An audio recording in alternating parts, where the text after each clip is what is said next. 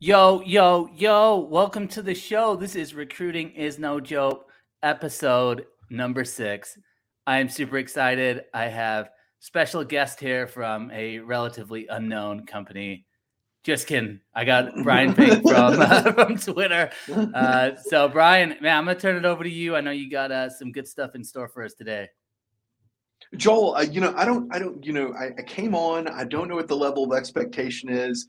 I, I feel like maybe I should sing a song because that's what I do with Ryan Leary. Shout out to Ryan Leary, who is not watching today because he is at HR Tech, where Joel and I both should be, but we're not. How did we're we busy not, doing our? How did we not get I, invites to that? That's that's not cool. I don't know. You probably like got invited. Get, um, I, so maybe. Um, yeah, so like I gave the shout out to Ryan. I feel like I should sing a song because that's usually what we do when we're on the we're on the web um, or when we're doing the show. So, uh, Joel, if ever I'm in your arms again, this time I love you much better. All right, so um, who am I besides the fact that I can't sing? My name is Brian Fink. In less than 280 characters, um, I am a senior sourcing manager at the Twitter. Uh, you can find me on Twitter at the Brian Fink. You can also find me on LinkedIn, uh, Brian Fink. Um, I've been That's recruiting for about. That's it's super creative. I, I love that. yeah, I know. I was like, I was like, Lee is taken. Um, it's a radio host in in in Florida. Um, so uh, I've been at the recruiting game for about 15 years. When I got started, um, I was actually recruiting sales professionals uh, and marketing professionals. There was a downturn in the economy, and somebody was like, "What are you going to do next?" And I was like, uh, "I don't know." I started recruiting restaurant managers for Ruby Tuesdays, and Wow. Ruby Tuesdays, Ruby Tuesdays really liked my um, my throughput, and they came to me. Uh, Bethany uh, came to me and was like, "Hey." Uh, I've got some of these SEO roles and search engine uh, marketing roles. I don't know anything about it. And I said, Oh, I, I know, I know about that. Um, and I knew through that through osmosis because I have a good friend, Josh Bernstein, who is an SEM expert. And Josh, uh, Josh kind of held my hand and guided me through that. And then uh, they wanted me to handle technical roles, and I parlayed the technical roles and the search engine marketing and search engine optimization roles into other relationships.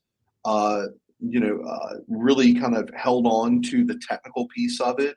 I did do a stint doing sales recruiting again for for ZocDoc, uh, kind of getting things aligned and things moving there for them um, as they were ramping up both their uh, efforts to bring on uh, uh, sales leaders as well as individual contributors. Um, but really, what I've done is I've really focused uh, the past, I'd say, eight years, eight to 10 years on technical recruiting. And that's what brought me to Twitter. It's what gave me a great opportunity at AWS, awesome gig at, at Apple, and uh, allowed me to turn technical recruiting around at RentPath here in Atlanta, or, or Rent.com as they're known now. Um, beyond that, I if I had this is now over 280 characters for those of you who are counting. Um, one of the things that I'm really passionate about, and I'm glad that Joel's passionate about it too, is sharing knowledge with the recruiting community. Um, I think that I, I don't know anybody who said they went to school for recruiting. So we're constantly, if you're a good recruiter, you're constantly focused on two things curiosity and empathy. I don't know that I can teach empathy and I don't know that I can teach curiosity, but if you have those two traits, you can come with me, you can come with Joel, you can come with Batman, you can come with Ryan Leary, you can come with the whole crew, and we will help you become the recruiter that you want to be.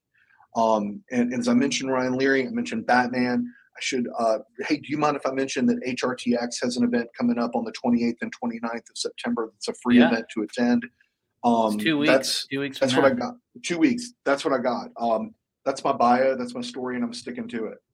No, man, and I, I love that you uh you live this out as well. I know we uh I mean we had we had a chat on Friday and I mean I, I feel like out of anybody I've had a conversation with in the last, you know, three to six months, out of people outside of people who, you know, I, I work with, um, man, you just you brought so much value and like you just like texting me ideas about things, like about the things that we were we were chatting about. Um and you know, I, I think you know that makes it that makes a recruiter as well you know like curiosity and empathy but then also just like freely being able to give people advice, you know, whether you're dealing with a candidate, hiring manager, whoever it is. I think naturally recruiters, they, you know, we, we like to have conversations with people and we like to add value. So I love that you, uh, that you live that out. Um, I, am curious to, um, you know, I think what what might be helpful, even just for people who who are out there that are maybe new in into recruiting. Obviously, you know, you're you're leading a sourcing team, so I think that there's at least from my experience, this there can be confusion around like sourcing, full cycle, you know, technical sourcing. Like, oh, there's a lot of these terms that get thrown around. I think people have different meanings. So, I guess you know, in in your in your experience and with the team you're leading, like, how do you guys look at sourcing and like, you know, maybe just like, I guess, elaborate on what sourcing truly is to you because I, I just I do really feel like that kind of term itself just gets thrown around a, a lot.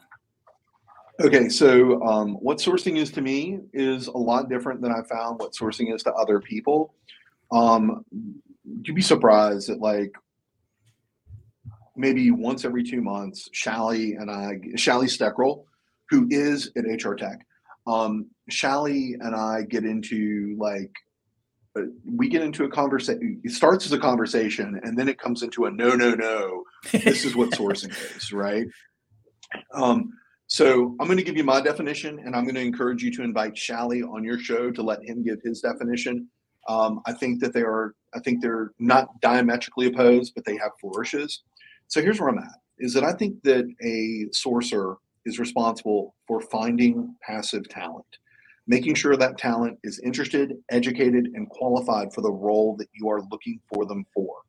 I think that that conversation is, can be a little different or a little nuanced. There's some sourcers that specialize in one area. Um, so, like for instance, you know, tech and maybe a subset within technology. Um, there's some sourcers that maybe specialize in accounting or special specialization around accounting. I think that what it also means is is that you have to bring a gift, that you have to come bearing a gift to the party that you're going to engage with.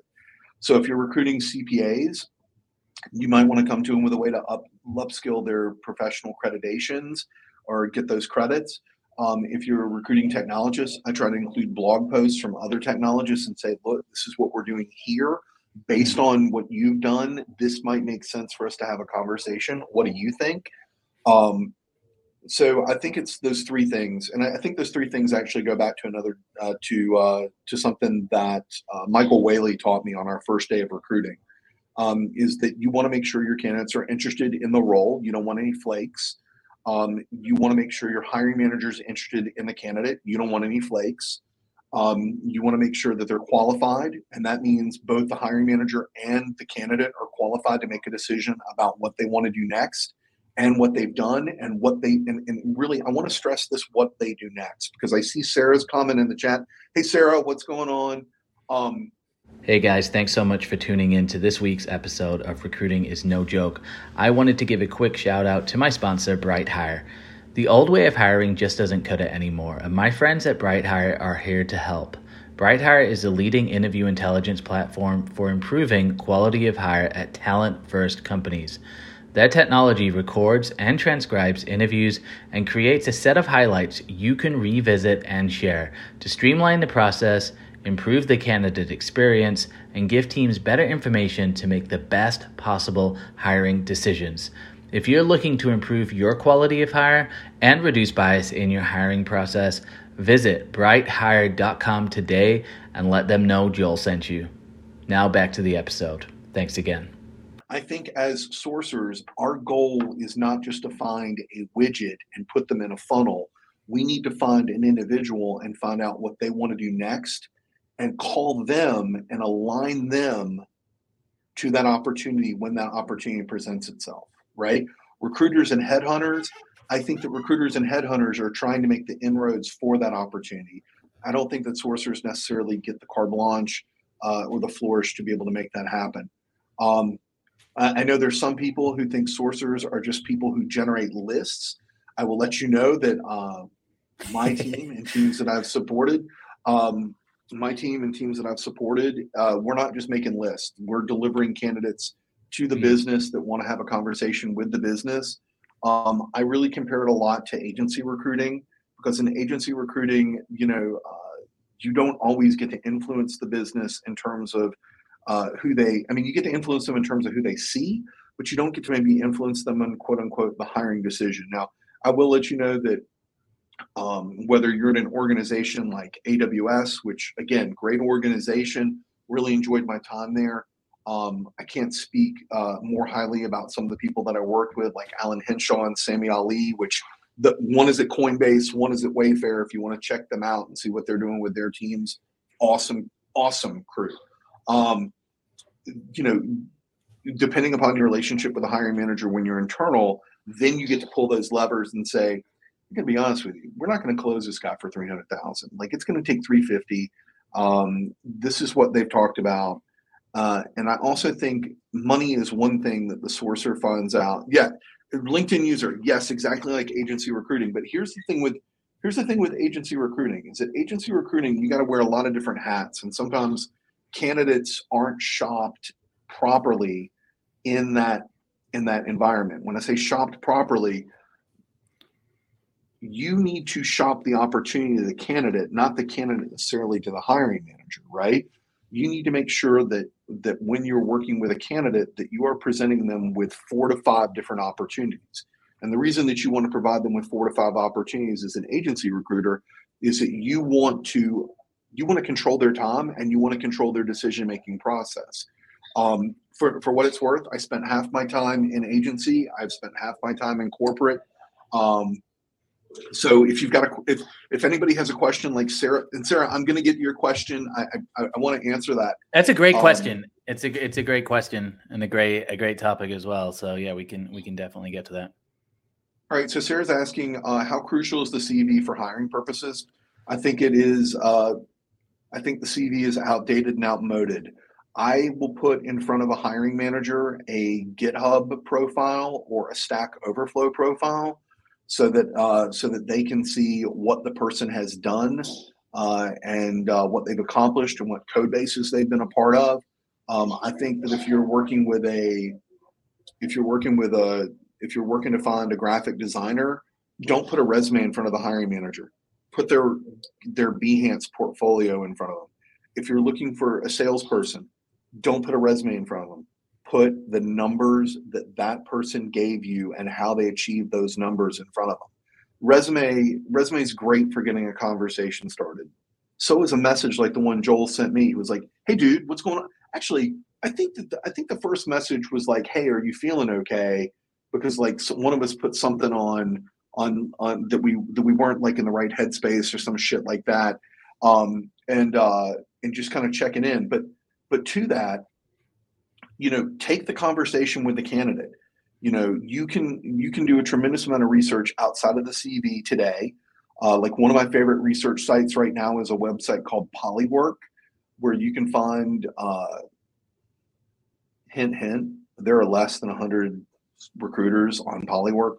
So if you're a recruiter and you want to go where nobody's at you might want to check out polywork um, uh, you know you you can find out what this person is thinking. You can also find out how would this person resonate with the hiring manager, right? Like you can find out all these things and then just have a 10 or 15 minute conversation and lead with I know where you've been, I know what you've done. What do you want to do next?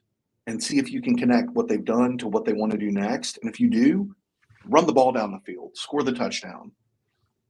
Well, I'm I'm curious too, Sarah, and and uh, if you're still there, curious like what some of the negativity or like kind of some of the negativity on the post was or i mean you mentioned like the heated conversation. I'd be interested to know like what got so heated. I mean i know i mean i go i go back and forth with this one because it's it's like it's a tough one. It's like you said like resume is a great conversation starter in terms of you know if you show up to an interview and you don't have anything okay but it's like whether you have a resume or a LinkedIn profile, it's having something that represents what you've actually done, I think is what it comes down to. I think obviously there's a lot of old school hiring techniques and like just hiring mindsets, I think within HR and recruiting where, you know, maybe a hiring manager demands a, a resume, but to your point, if you're an internal recruiter and you have that influence and you have that respect, you know presenting different ways of, of showing what a candidate's done is always, is always it's really that that's the point of it i think you know i i mean as an agency recruiter it's really hard for us to submit a candidate over without a resume. Like it usually is. Oh. Let's see your LinkedIn profile and your resume.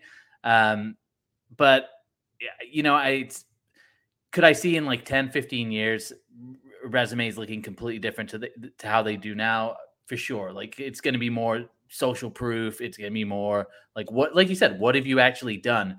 Um, I know a while back there was a someone I know who, you know, doing something with sales recruiting, for example. They had they basically created this like sales scorecard which they work with for for their clients, and it's just this universal scorecard that shows like the quota, you know, what they've accomplished, and um, you know, I think I think things like that are, are really helpful, and and uh, you know, but is it are there going to be people in the future that still say hey i want to see some sort of resume i'm sure sure it will be too well, but i'm just curious why people Joel, get really heated about it. I'm gonna i'm gonna push on this for a second right? You know if we go to linkedin which is the arbiter of truth right? If we go to linkedin and we type in the word president's club actually can i show this real quick? Can i screen share? Yeah should it, do they have the share option on yours? Share screen, screen. okay don't don't show the tips again. Okay cool um, here we go, share. All right, cool. So real quick, if I go to linkedin.com, you, and everybody can see this, right? Yeah, just give me a give me a yes if you can see this in uh in the audience here. Probably just take a, right. a delay. I can see it, so it's all that matters. All right. So so real quick, here's the thing: is if I go in and I type in President's Club yeah. inside of LinkedIn Recruiter, I mean, instead of free LinkedIn, there is groups for President's Club and their post, right? So if we go into posts, we can see all the people who just got President's Club and the advice they're talking about to get people into President's Club, the graphics that are associated with President's Club. There's even a hashtag for it. Let's go to Lisa Tosh for just a second, right? I bet you that Lisa Tosh doesn't, or, or Trosh, I'm sorry, Lisa, I didn't mean to mispronounce your name. She doesn't have the word President's Club anywhere on her LinkedIn profile. She didn't hmm. include it there, right? But she wanted. Would you rather me show up to a hiring manager and say, Well, I got Lisa and I got her resume? Or would you rather me show up to a hiring manager and say, uh, by the way, I have. Um, let's just search this hashtag and see how many people came up for it. There, we got all these people that came up for. Woo, woo, woo. Okay, that's cool. Um, we got. We got. I was like. I was like. Oh no. Uh, we got all these people that came up for it. Um, that don't have it on their LinkedIn profile. Would you rather me give you a list of 25 people that are President's Club winners, or would you rather me give you 25 resumes that don't mention a damn sales accomplishment? Yeah. No, I, I mean, I think, I mean, I think, I think what, what you, I mean, I think even, um, I'm trying to get Sarah's point here as well because I think I think what you know she just kind of elaborates there and and you know really the point she said that really the point is you simply can't afford to be uh, unconscious anymore. There's no excuse when it comes to inclusion in 2022. It's time for us to open up our eyes, which I totally get, and I I just I just think it's a really interesting topic that people get really heated and defend something like a resume when I mean the point of it is it's like it's including it's including like actually who the person is, not just like a piece of paper. Because I mean, yeah. Anyway, I'm I'm kind of going off. No, but, uh, no, no, dude, let's go off because you actually brought up. You know, you went off on something, and Sarah brought it up. Uh, and if anybody else has any comments, we don't want the conversation to be dominated just by Joel and I. Like we want you guys to be part of this. One of the things that that I think that we have to do is I think that we have to all realize that we've got biases, and that we have to figure out a way to to overcome those biases. Um, there's a book that I am finishing right now called "The Person You Mean to Be: How hmm. Good People Fight Bias." Um, it's by Dolly uh, Chugh. Um, Chugh is C H U G H and you know what I would say is there are a lot of people on, that are watching who believe in equality, diversity, and inclusion. The question that the book asks, and the question that I ask when we're saying we've got to have a resume or you had to have gone to a school, is that how do we stand up for our values, right? You know, we we have to be smart about these things. We have to be we have to be bold, right? We have to be risk takers and we have to we have to fight for what we believe in. So if we find that candidate who is a great infosec um, person, they've given talks, you've got their uh, you've got the talks that they've given on YouTube, but this person doesn't have a college degree. Let's let's get beyond the resume. Let's get beyond that piece of paper that's the diploma, and let's have a surprising conversation about whether or not this person can do what we need done today and build what we need built tomorrow. That's it. That's all I got. Um, hundred percent. I mean, how much, you know, uh, if you if you were to kind of give advice to, you know, let's say somebody who's new in recruiting, particularly like on the on the internal side, that maybe a couple of years in, maybe a little bit more than that, but you're you're kind of struggling with hiring managers on on things like this, and particularly like you know something like the college degree or school pedigree is a huge one, right? Because that's it's it's it's one that we hear a lot. Why? I want somebody from you know these schools because you know we hired these 10 people from that school too and they they worked out really really well but how how do you you know what advice do you give to like actually influence hiring managers to open their minds up and and just to start to think differently when, when it comes to to hiring and and obviously recruiting diverse talent Yeah, so um, I think that I think that you can have a conversation around the fact that diversity actually breeds more creativity. You can either show that hiring manager the empirical quantitative analysis, you can show them the qualitative analysis, you can also show them the paths of companies that have stalled or failed. For instance, um, you know, Joel, I don't know how I want to how I want to address this, but there was a company uh, a number of years ago based in Atlanta that only recruited candidates from the West Coast from Stanford. That social media company doesn't exist anymore. Okay. Um, it, it bottomed out and they were literally recruiting white males from Stanford, right? I think Stanford's a great school. Um, I've got some white guys who are actually my friends. Um, I, I don't mean to make disparaging comments about either of them, but what I want to point out is that lack of diversity, that lack of thought, that lack of life experience didn't amount to shit when they were building a social media app. Right? So what you've got to do is you've got to go and you've got to show that hiring manager um, potential is very difficult to, to execute on, right? Um, you've got to show that hiring manager that this person does have the aptitude to do what they say they can do and how they've done it. They're different. You know, I'm, I, I go back and forth whether I'm a big fan of testing or not, right? Uh, if you have an enterprise code test license, what is having one person take a test going to cost if you've already paid for all the others, right? Um, you can you can have that. Um, I would disagree. I would, but on the flip side, I would say if we give a take-home project to somebody and somebody, you know, turns turns in something that we've got to grade and that we've got to pull engineers off of, that is not that's not ideal. That is not the the right scenario. And then like, you know, I think of uh, Ninh Tran, who is building a bias-free testing engine, uh, Snapbrilla. Um, shout out to Nin, Nin, love you.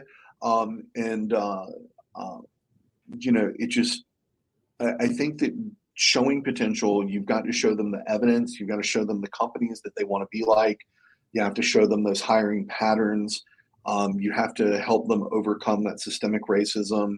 Uh, that um, if you've done the work and have, if, if, you did the work, have the work done, or the potential of the work shows your resume, um, still I talk to you. Amy, that that's great. And that goes back to the resume. But you know, if you've given a if you've given a talk somewhere and you've shown people how that you do something or build something, like for instance, Joel, we're having a great conversation right now. I think that um barring, you know, uh, you know, I think I could use this video as a as as a resume in lieu of a resume with a hiring manager, right? Like I showed you that I know how to source. I showed you some neat things on LinkedIn. I talked about implicit bias. Maybe these are all check boxes for you. And maybe I show you the potential that I can teach and be a force multiplier on your team, right? So I, I really think that there, there are hundreds of different venues that you can go through to uh, to cultivate that relationship and to cultivate uh, the conversation with the hiring manager. I've got a sorry. There's a lot of comments coming in, and so I was just trying to keep track of it. But Sarah just said, "I have one more question, Joel and Brian. Can we please do this together, three of us? My last LinkedIn live with Hung Lee, I had 1,600 attendees.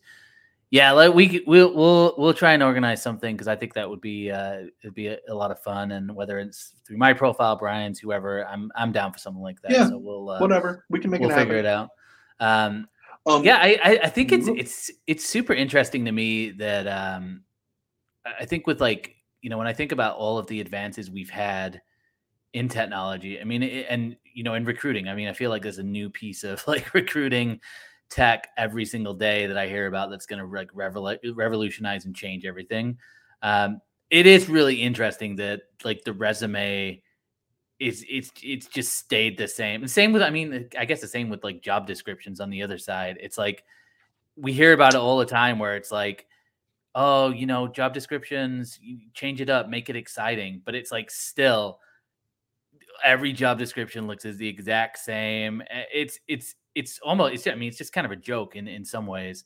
Um, but it's just really interesting that we had that we haven't changed that, and I think that that you know from like a recruitment standpoint, from an HR standpoint, it speaks a lot about kind of like the industry, you know, these industries where they just there's a lot of these archaic mindsets, you know. And somebody pointed there about like job gaps and that type of stuff, like and jumping around. I mean, you know, I think some, you know, some of our recruiters have said that hiring managers have kind of gone back to, you know, even you know they've kind of gotten past this point of of understanding COVID, and now it's back to like, oh, we don't want someone who's like a job hopper. it's just like we just keep tripping over this old stuff over and over.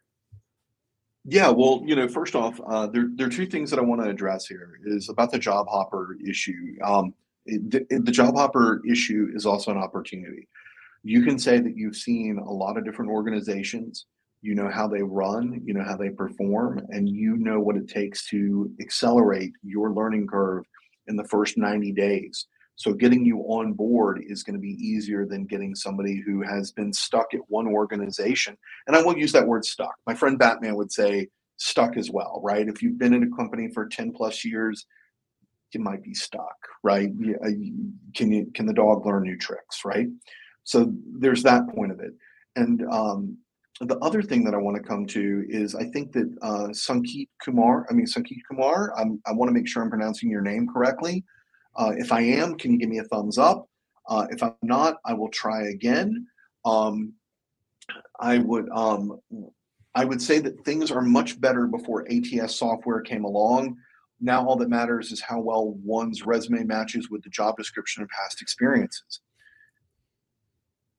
I am not going to make a disparaging comment about one piece of software that has completely turned the market upside down. Hmm. Okay. Everybody's head is exploding about the ATS robot. Okay. Or the, or, and, and Amy Miller, who Joel, you'll probably have say. Amy on at some point. You know, Amy is a staunch advocate, as I am, as am I, that every resume gets read, reviewed by a human being, right? Because we have a far better lexicon than a lot of the machine learning that's out there.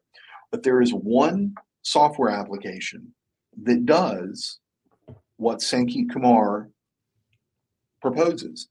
They have less than half a percentage market share. Hmm. There is no ATS robot. I, I am here to tell you that I agree with you. There is no ATS robot, Amy.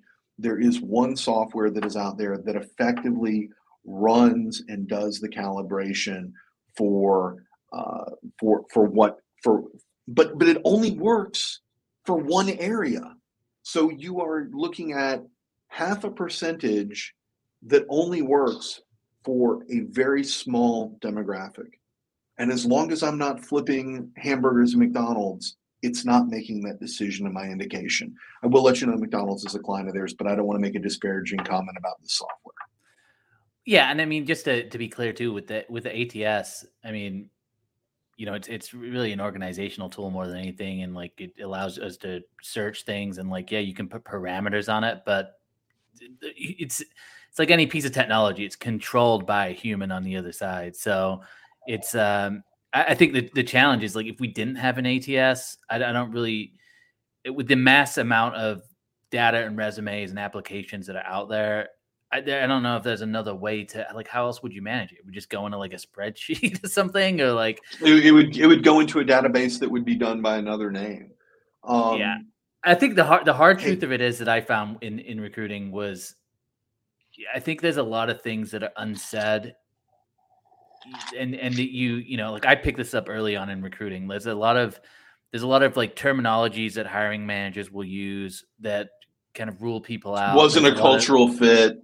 Yeah, there's a lot of there's a lot of like indirect things that are said that have double meaning, and it's it's a lot of times like it, it, you have to really get to the root of, of what's going on and why somebody's thinking that way. And I think we're seeing a lot more change. Hopefully, we're seeing a lot more change um, because of things like social media and because I think there's more pressure now. Uh, and you know, and it's harder to hide. Like if you're if you are a hiring manager or you're a company and you're not doing things the right way, you you will get found out. I mean, it's just you know, which I know like James Hornick on our team, he posted about you know, kind of like Gen Z, how you know, again talking about something like quiet quitting. If we didn't have an application, he's like on all the shows yeah, and it's like if you don't, and if you do, but you don't have like TikTok that allows things to go viral without, you know, you don't have to have, even have an audience. Like you can just put out a piece of content and it can go viral. We didn't have that 10, 15 years ago where like you could make a complaint and like suddenly you're out there in the same way. So it's kind of given to me, it's shifted power to like a unique place where I know like when I first entered the workforce, all the power was at the top. Um, and 100% of the influence and the power was was at the top and in a lot of ways that's still true i guess in with you know with wealth and things like that but there's like this new emerging voice which which you know younger workers have with which people who are you know maybe lower in in the, the totem pole for lack of a better word there's just more of a voice out there. And um yeah it makes interest. But I'd, I'd love to get your take i know we were chatting about that the other day. I'd love to kind of get your take on quiet quitting and what what you think's going on there, and and you know what you're kind of seeing, I guess, with you know Twitter and and the circles you're in. Well, the circles that I'm in, uh, you know, look, you know, when I go to, what's really funny is like when I get together with groups of friends, they all want to know, like like you just said, like what's going on? Yeah, like right? what's in? what's... Like, yeah, what's going on, right? Um, what I can say, uh, or what I'm going to say, is is not representative of Twitter. It's of the population as a whole. Is that quiet quitting did span from a 17 second TikTok clip, right? It has far-reaching implications, though, that people are not their job; they're multidimensional. Joel, we were talking previously about COVID and people coming back from having long COVID, or people who are coming back from being a caretaker, right? you know this is um, this is an opportunity for people. I, I, I, see the comment from the LinkedIn user that cultural fit is such a microaggression. I totally, totally 100% agree with you on that. And the, the only reason the, it's uh, LinkedIn user as well is uh, I think like through StreamYard, which is what we're broadcasting through. Um, if you have your privacy set privacy settings set a certain way, we just can't see your name. So I, we would be able to see it like actually on LinkedIn, but we're just looking at the comments. So just just so uh, they, so so know. about about quiet quitting and everything I've read and the Gallup polls that have been that have been taken, there are a lot of people who've worked really really hard to maintain their life and keep everybody safe from COVID or to be that caretaker from COVID or took their time off from COVID or didn't take their time off from COVID and they're burned out. Right? Like there was an article in the Atlantic uh, yesterday that was talking about how self care does not reduce burnout. Mm-hmm. Haven't we been told that self care, that like going and getting a massage, makes me feel better, makes me a more productive person, or going to my psychiatrist and having a conversation about the way that I feel and the anxiety that I face? Aren't these forms of self care, but they don't do anything to reduce burnout? So, do we have people who are in jobs that they don't find meaningful, that they don't find fulfillment in? Yeah, I think we do. And do I think but it's a to, to me is problem? that do you, do you think that that's more like less to do with just work and then just more to do with like even something past work. I mean, that that seems like you know, if, if we're looking to get fulfillment out of work, which I think you can get, you know, you can get to that point, but it just seems like I don't know, seems like it's kind of like a bigger issue than just even work. You know, it's like how many how many companies say bring your authentic self to work? Let's let's do a let's do a Google search for that real quick. No, I'm not I'm not going to do a Google search, but they say bring your authentic self to work. Isn't that a contradiction to meaningful work?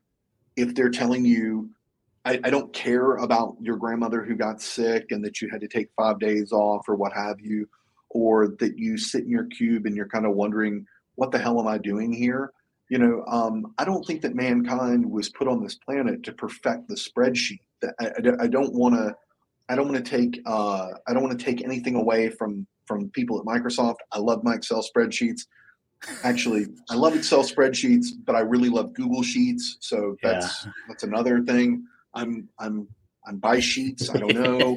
um, but the but the but you know these are these are things that we've got to that we really you know we're telling one generation bring your authentic self to work bring your whole self to work but then when these when they yeah it doesn't it doesn't mesh up. There's there's something that's missing there.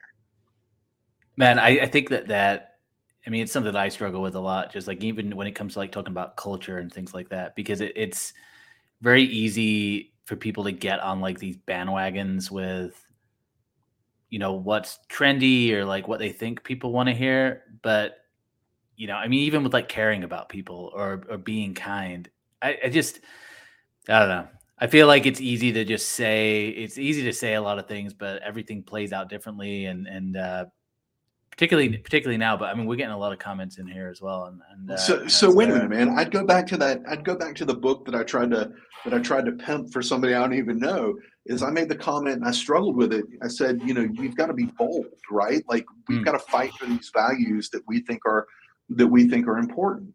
Um, uh, there, there are uh, okay. So there are lots of comments that are coming in. Lindsay, um, not feeling anxiety, have it all piled up, can't relax with my family. I can't tell if you're being facetious or for serious. Um, just uh, you know, I I'm the person who I can't do my job if my desk is a mess right? Like I've got to get rid of all that clutter. And that doesn't just mean pushing it aside, it means putting things in their right space. Um, I think uh, I think it's pretty well documented in the recruiting world. And if it isn't, and you haven't heard it before, I do suffer from severe anxiety. I typically um, I had a, a, whole year where I really struggled just to leave the house uh, because I was afraid of the world being out of order. So I, I take that I, I, do take your comment, what you said, I do take it seriously. Uh, I've been there. I've fought that struggle, and I think that your workplace, like I had with Stephanie uh, Haig, is that she understood the struggle that I had to go through, and she said, "I'm willing to absorb that struggle for Brian. I'm willing to be that manager and go for his defense because he's great at turning out and finding the right people to build our React engineering team." to that, I want to I want to bookend that to Juan Andres uh, Ponte's point or question. What advice do you give to recruiting managers that need to manage KPIs and recruiter activities, but have a hard time balancing work balance and an effective recruiting process? You know, I will I'm going to open up the kimono here for a second. Um, I hope I don't scare anybody. I have a hairy chest. Um, you know, uh, there are K- there are KPIs that I hold my team to, but I give them the independence uh, to find their way to reach those KPIs. Right. So mm-hmm. if that means that, um, also, I think it's publicized at Twitter that we have a uh, remote policy, and we also have an unlimited vacation policy or an unlimited PTO policy. Um, is that if you're going to take off, do the work that you need to do so that we don't feel the exegesis shocks when you when you exit for a few days, right? Um, I have one of my sourcers who uh, I'm just gonna I'm not gonna mention her name, but you know she went on vacation for a week, and while she was gone, she was gone. And she set up the dominoes to fall that she would place two people while she was gone. And the team understood that plan and understood what they needed to do because they had hit those KPIs, what was coming down the funnel, right? So what I say is that there there has to be uh, one, there's got to be a balance and there's got to be a maturity there. And I realized that when we're talking about that Amy and um, that Amy and uh, Amy and Sarah are both talking a little bit about Gen Z and Gen Xers. Um, you know, there are multiple generations in the workplace, and this is in a workplace where we've got to take consideration about the way the organization needs to work, right? And where you have buy-in on certain components of that. Um, you know, this is an instance where realistically, you know, 100%, you know, unlimited PTO, that that comes with some problems. Sometimes you have more than one member of your team out, right? Um, it is really, you know, I'm really looking for people who are results oriented, who when I say, and, and, and I'll let you in on a KPI, I do want 10 submits to the business each week. If you hit 10, great. If you hit 12, even better. If you hit 15, whatever. Are you going to lose your job if you hit eight? No. How many of them made it to to hiring manager phone screens? How many of them made it to TPS? KPIs are not meant to be one dimensional. And if you're working with one dimensional KPIs, you got a problem and you've got an environment where they're going to constantly moving the goalpost to set you up for failure. Yeah, 100%. And I mean, obviously an agency, there are a lot of agencies that run on some uh, pretty ancient KPIs as well. So uh, you know, I think you got to you got to look at like I, for me KPIs is always looking at like why is that a KPI and like why you know what what is this actually indicating? And I'm a lot more about like results and like looking working backwards like okay these are the results I need. What do I need need to do to get there? But I think if you can't have that conversation too with your manager or whoever is person enforcing those KPIs then that's a huge issue as well but I know again with like a lot of agencies, uh, you know, they're working on KPIs that, that made sense 30, 40 years ago. And they, they, you know, realistically, if you're in that environment, I'd say get out of there. So, so you know, Amy's comment about you know get out of agency recruiting because the KPIs. You know, one of the one of the things that I there there are two questions that I ask agency recruiters. Are you on track to make partner your organization? And if they say yes, then I'm like, okay, there's no second question. Great, fantastic. If you're not on track to make partner and have equity in the organization, why haven't you gone off and started your own thing? Sometimes those KPIs provide structures for people who don't have the right structure in place, that they need that, that they need that goal attainment. Uh, they may want to run the race against other people as opposed to having uh, an infinite game mindset and playing the game against themselves. Yeah. Yeah. No, I mean, look, I, I am on the agency side. I know um, the KPIs that we had were, you know, I don't know, was it five to ten submittals a week? But it, it was it was the way you know I've been in other environments where it was like a lot more granular than that, and it was like you know thirty to fifty cold calls, and then phone time, and then send outs, and I think you know, if for me, like I, I, never really had a problem with the KPIs. It was just understanding like, what are you using this for? Are you using this to make me better and like coach me to where I'm at, or or is this just like kind of like a micromanage kind of power thing that somebody's holding over me because uh, it's worked in the in the past? But uh, you know, I, I would say this. There's a lot of agencies out there which I think more more now than ever that are adjusting to this and are kind of getting like hey, there's different ways to sell, there's different ways to build relationships. Obviously, you know, something like cold calling, for example, it still works. Obviously, people do it, but so does social selling. So does, you know, connecting with someone on a DM. So does putting a good social post out there. And so it's like you kind of got to look at the whole picture and evaluate because we are working with different generations. Generationally speaking, you know, maybe people respond differently because there's different types of people in the workplace. You just got to understand that different types of people respond to different things, and it's it's really hard to even like understand and like know because I think each individual just uh, operates differently. Like I love, I love it. I love getting text and communicating through text. I have friends that love to talk on the phone. I got people that only respond to DMs. You know, it's like just people build relationships in different ways, and And so I think if you're just caught with one way or like this is the only way you can do it, um, you just miss out. And you you know you if you want if you want diversity, you you've got to also then open up your the ways that you reach out to people. Like you can't just go for people on LinkedIn all the time and assume that you're getting a full picture of everybody who's out there. Um, so it's you know you gotta gotta switch things up.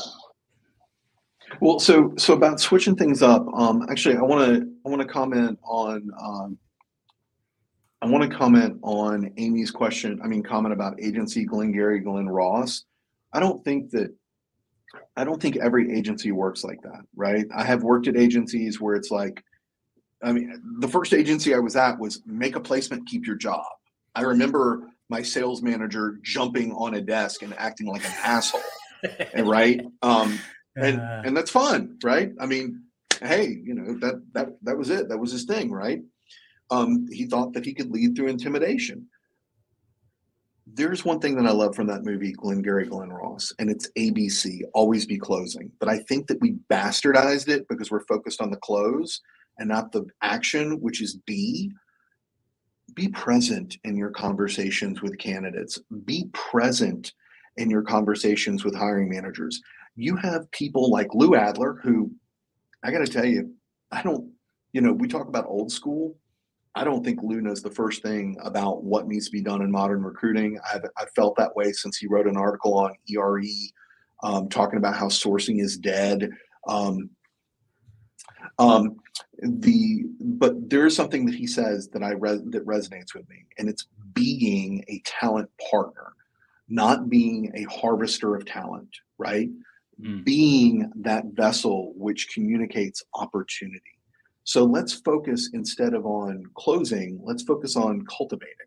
And that's why I tell my team always be cultivating, always send out your LinkedIn messages and invite people to see the content that you're putting together, what voice you're having in the community, that you're being an ally, that you're coming from a place of privilege and you're lending that privilege. You're helping exonerate individuals and lift them uh, from from the from the depths of I don't have a I only have a, co- a high school diploma. I went to a code school.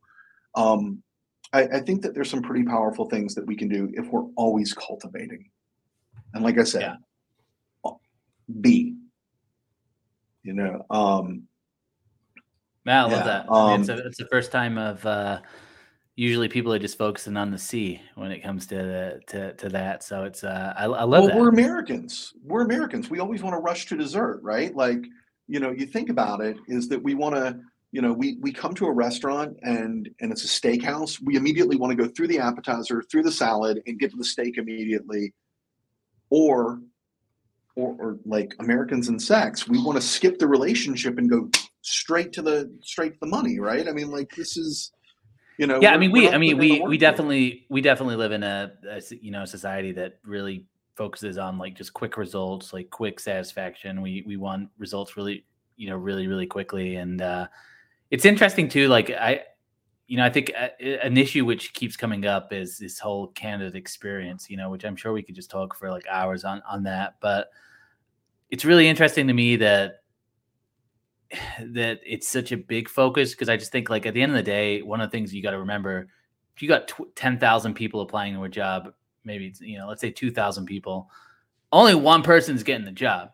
And to be honest with you, like, I don't know how important candidate experience is outside of like, no one's happy unless they get the job. So it's almost like I, because I, I know like people have made comments about like, oh, we got to really focus on the candidate experience. And it's like, look, getting rejected from a job, it's just it sucks. And like I don't know if there's a nice way to go about that. Like there's obviously things that we could do better, like obviously ghosting people who have been through processes. Like that's that should be basic. That's to me that if that's not happening, that's just bad process and like you know just bad recruiting.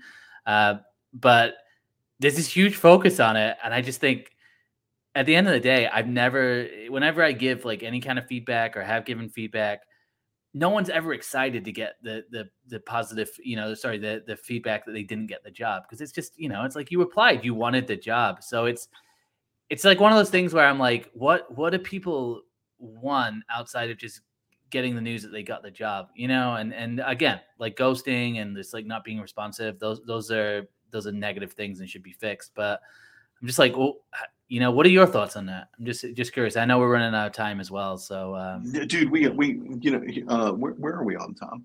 Um, okay, cool. I was like, all right, I'm having a good time. I don't know what's going on. Um, all right, so where where's my thoughts on candidate experience is, you know, one of the things that I thought was great at Amazon and at AWS is that they sent randomly candidates whose resumes had been uploaded to, I know we go back to the resume thing, but their resume had been uploaded to the ATS and that they had had a conversation with a recruiter or they had gone through the process and they sent them a form asking, hey, would you mind giving us some feedback?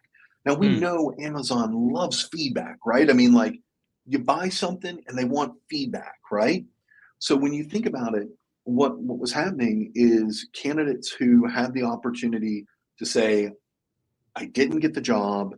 This is how it made me feel. And, and this is what I think of you, right? Three powerful things. This is how me how it made me feel. You know, they didn't get feedback. They didn't. They weren't told, "Hey, this is this is why we went through this." It's about how you make them feel. Did you make them feel like they were valuable? Did you make them feel like they were the only one mm. in the mm. process? Um, there's a there's a friend of mine. Uh, he was a candidate before. His name is Gerald Stover. Uh, Gerald is the director of recruiting at Vanderlei uh, Enterprises, uh, North America. And Gerald said he wasn't sure about taking the role that I pitched him for, that I pitched in front of him, uh, because he had just taken a similar role. This was years ago. This is like eight years ago.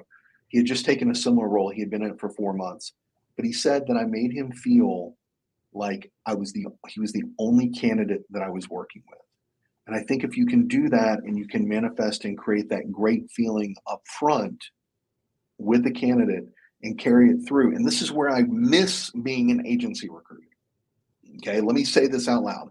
I miss being an agency recruiting because if I have a candidate like a Stu Morris, who was one of my first SEO placements, and I will never forget Stu. Um, he was a bodybuilder and he decided he was going to get into computers. It's great. Anyhow, but the the fact is, is if you make that connection, I can call Stu anytime and say, I got a job for you. I got an opportunity, right? I've got something that you need to take a look at because I understand how he operates. So I don't always have that opportunity as an in-house recruiter, right? I have to fall with that candidate maybe a year later and say, I know things didn't work out. And unfortunately, I can't tell you why they didn't work out, but what I can tell you is we've got a tremendous opportunity that I want to put in front of you today that I think is one that will answer what you told me previously. Can you let me know where you are in your career and what you want to do next? If you can do that, then you can save that relationship. But uh yeah, I think that I think Gartner surveys, I think uh, talent surveys, I think that's a missed market. I like if somebody Joel, if you want to get off this call and you want to start our own ad tech company and we send surveys to candidates to make sure they're engaged and they're happy with the process or get feed, elicit blind feedback, you let me know. I'd, I'd, I'd love to do I just, that. I just honestly um, wonder how many companies would truly, like, truly would value even something like that. Cause I think that's what it comes down to. Cause I was looking at like, because so I was talking to someone else about potentially doing something like that. And it, it just like, we both just came to the conclusion that, you know, for a lot of companies, it's like they just it's like anything in, in business. It like it just it gets the scale of what people think is just always short term. It's always like, you know, next week, next month. People don't think about, you know, hey, this this this candidate that we let, you know, that we didn't give the job to, they could be a great candidate in five or ten years. So let's treat them, you know, like you know, potentially they they could be could be great. Or let's just treat them like a human. It's like they just they don't think like that. And then the bigger the organization goes, it's like who does that rest on? You know, like who, so, so ultimately who gets that responsibility, you know? So Joel, real quick, I'm going to tell you that candidate experience is not going to be a priority as long as we look at recruiting as a cost center and not a revenue generator. That's going to be the first so Sorry, I did not mean to point my finger. Here, here's the thing: is if you look at an if you look at an organization if you look at an organization and and uh, I'll use uh, Chick Fil A just just for a second, right? Chick-fil-A has a interesting reputation for saying my pleasure, but they've also got a lot of bigotry associated with the brand. How do you overcome that? Right? Like how do you how do you say I want to work there or I want to eat there, right? It's because they're constantly testing and looking at every part of their business as to how they attract and not alienate individuals, right? Mm. But they also say they got to comport with their core values.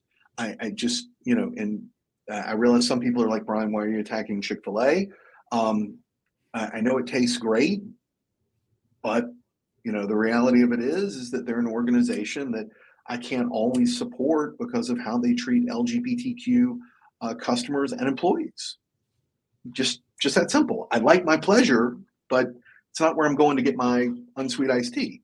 Um, what, uh, but but when but back to the cost center comment that I made is that um, commodity. Amy, I agree with you. They treat them like commodities. Look at a study that was done between LinkedIn and Virgin Mobile from a, from like eight or ten years ago, right? And what they found is is that Virgin Mobile, uh, a leading provider uh, of, of services in the UK, uh, I mean, of uh, telephony services in the UK, is that they found that their candidate experience was causing a drag on the people who were enrolling in Virgin Mobile and Boost Mobile. I want to say causing a drag that they were losing billions of dollars uh, in terms of people who uh, who were not who were not continuing their service because they had had a lousy candidate experience either at the highest levels or at the store how, level. I'm curious how how how did they how did they come to that? Like, uh, I mean, how did they figure that out? So so here's the deal. Charney and I, uh, Matt Charney and I argue about the validity of this study. Go in and type in Virgin Mobile LinkedIn and see what comes up, and take a minute and read the article yourself. Yeah, I will. Um, I will. And and kind of and kind of kind of take a challenge at, at that. Um, yeah. No, so, I mean, you're, I mean, uh, you're, I mean, but just not even in that. In in obviously that example, you're looking at candidates becoming customers, but I mean, the reality is, is there's two things in my mind that are, are foundational for businesses, and number one is probably sales. Like you're just not going to be able to operate without business coming in. So like sales and being able to sell something is huge. But then close second, or you know, potentially first, depending on on how you view it, it is it's recruiting and hiring and like who you bring into your organization.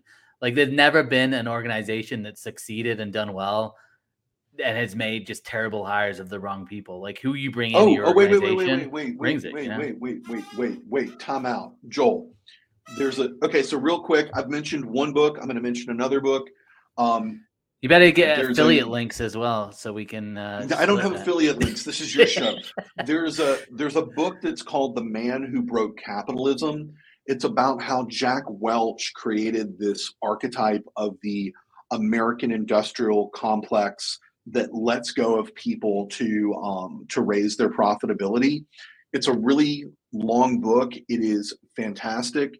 Um, Sarah, recruit with passion and empathy. I agree with that, but I got to add curiosity because you got to ask questions of your hiring manager. You got to ask questions about what the person's going to do. You have to be curious about what's going to happen next. Um, candidate experience starts in the beginning. I totally agree with that. I think, dude, I would, I'd love to say I've got a candidate that I got to Yeah, jump yeah. on the on the on the horn with. Um, Well, we everybody, look, if you, uh, y- I mean, you can you can uh, hop right off if if you need to. I appreciate you being here, and uh, we'll we'll close out here, and I'll put your links in the comments. But Brian, love it. I'm glad we ran out of time, but you got to get to the candidate. Candidate experience number one. number one. Uh-huh, uh-huh, uh-huh. All right. Thanks, crew. I appreciate you.